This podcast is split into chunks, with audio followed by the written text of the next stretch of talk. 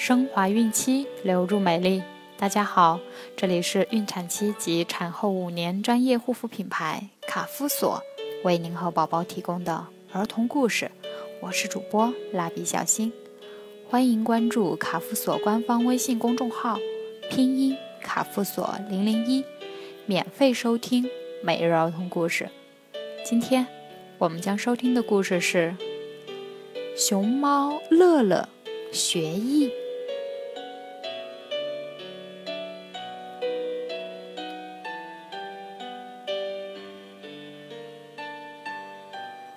森林里住着一只叫乐乐熊猫。乐乐有一个愿望，就是成为一个音乐家。一天，乐乐出去玩，遇到了一只小黄鹂。乐乐对黄鹂说：“你的歌唱得真好听，教我唱行吗？”黄鹂说：“当然可以，你跟着我唱吧。”于是黄鹂教乐乐唱：“我们的祖国是花园。”可乐乐唱歌像是在大吼。黄鹂说：“你的声音太大了，真难听，我不教你了。”乐乐只好伤心的离开了。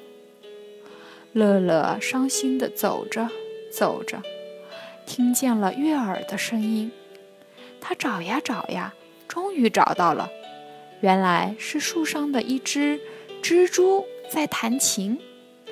乐乐高兴地对蜘蛛说：“蜘蛛妹妹，你的琴弹得太动听了，教教我吧。”蜘蛛说：“好呀。”可是乐乐的力气太大了，刚弹上就把琴弦弄断了。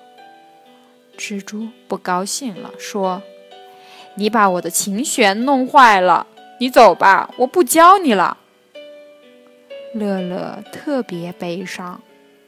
突然，他看见了一只蝴蝶在跳舞，兴奋地跑到蝴蝶身边，对蝴蝶说：“你的舞跳得太美了，我可以跟你一起学吗？”“行呀，跟我一起跳吧。”蝴蝶说。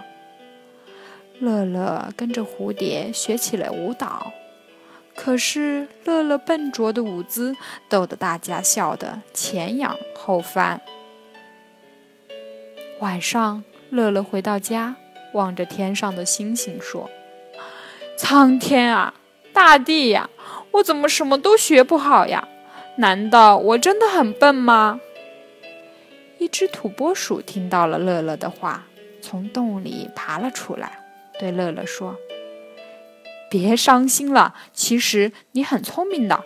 只要你愿意，我可以教你弹琵琶。”乐乐说：“我行吗？我把蜘蛛的琴弦都弄坏了，我怕。”乐乐正在犹豫。土拨鼠说：“没关系，只要你坚持，一定会成功的。”于是，乐乐每天早睡晚起，刻苦练习，终于弹出了动听的曲子。